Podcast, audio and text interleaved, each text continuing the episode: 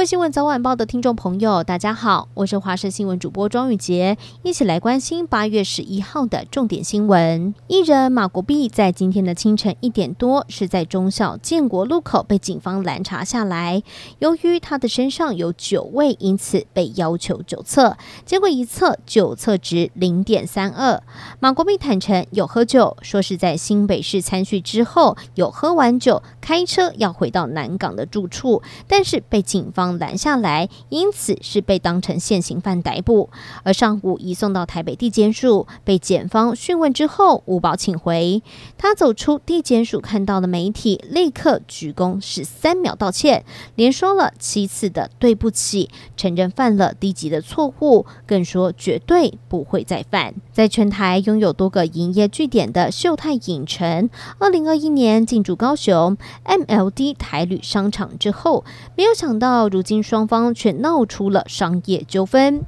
台旅指控秀泰积欠了数千万元的款项，包含了租金、水电费等等，而双方协调未果，决定终止合约，将接手管理。但是秀泰却驳斥这项指控，强调积欠千万元和事实有出入，有损商誉，并且反击说台旅片面发声明要强行接管，更派出了数十名的人员围堵在出入口，不让公司人员自由的进出。为了避免冲突，他们才会同意封存现场，但绝对没有同意被接管。台中南屯有一栋住宅大楼的住户在社群上面 po 文抱怨，说承租在一楼的公庙架设庙会舞台，还有花篮占满了骑楼，只留下了一点点缝隙能够通行，大骂真的很夸张。而我们的记者也实际回到现场观看，工人正在撤除钢架，还有遮雨棚，上前询问都没有人做出任何回应。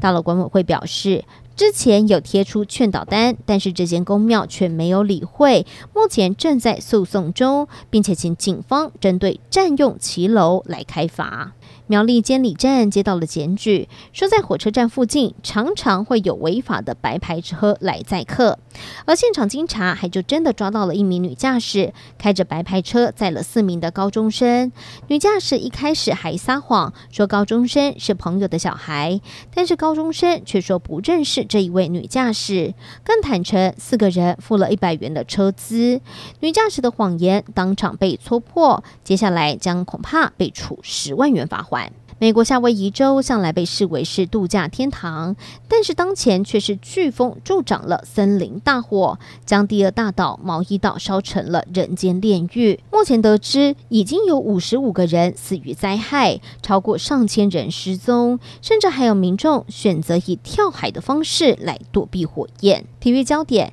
魏全龙新一代的火球男投手徐若曦在直棒出登板，主投三点二局，送出了十一次的三振，当时惊艳全场。加上他还能够飙出一百五十公里的速球，被球迷称为是“龙之子”。只不过在去年，他还是不敌上伤痛，动了手肘韧带换置手术，历经了一年多的复健，徐若曦终于复出，站上她最爱的投手球。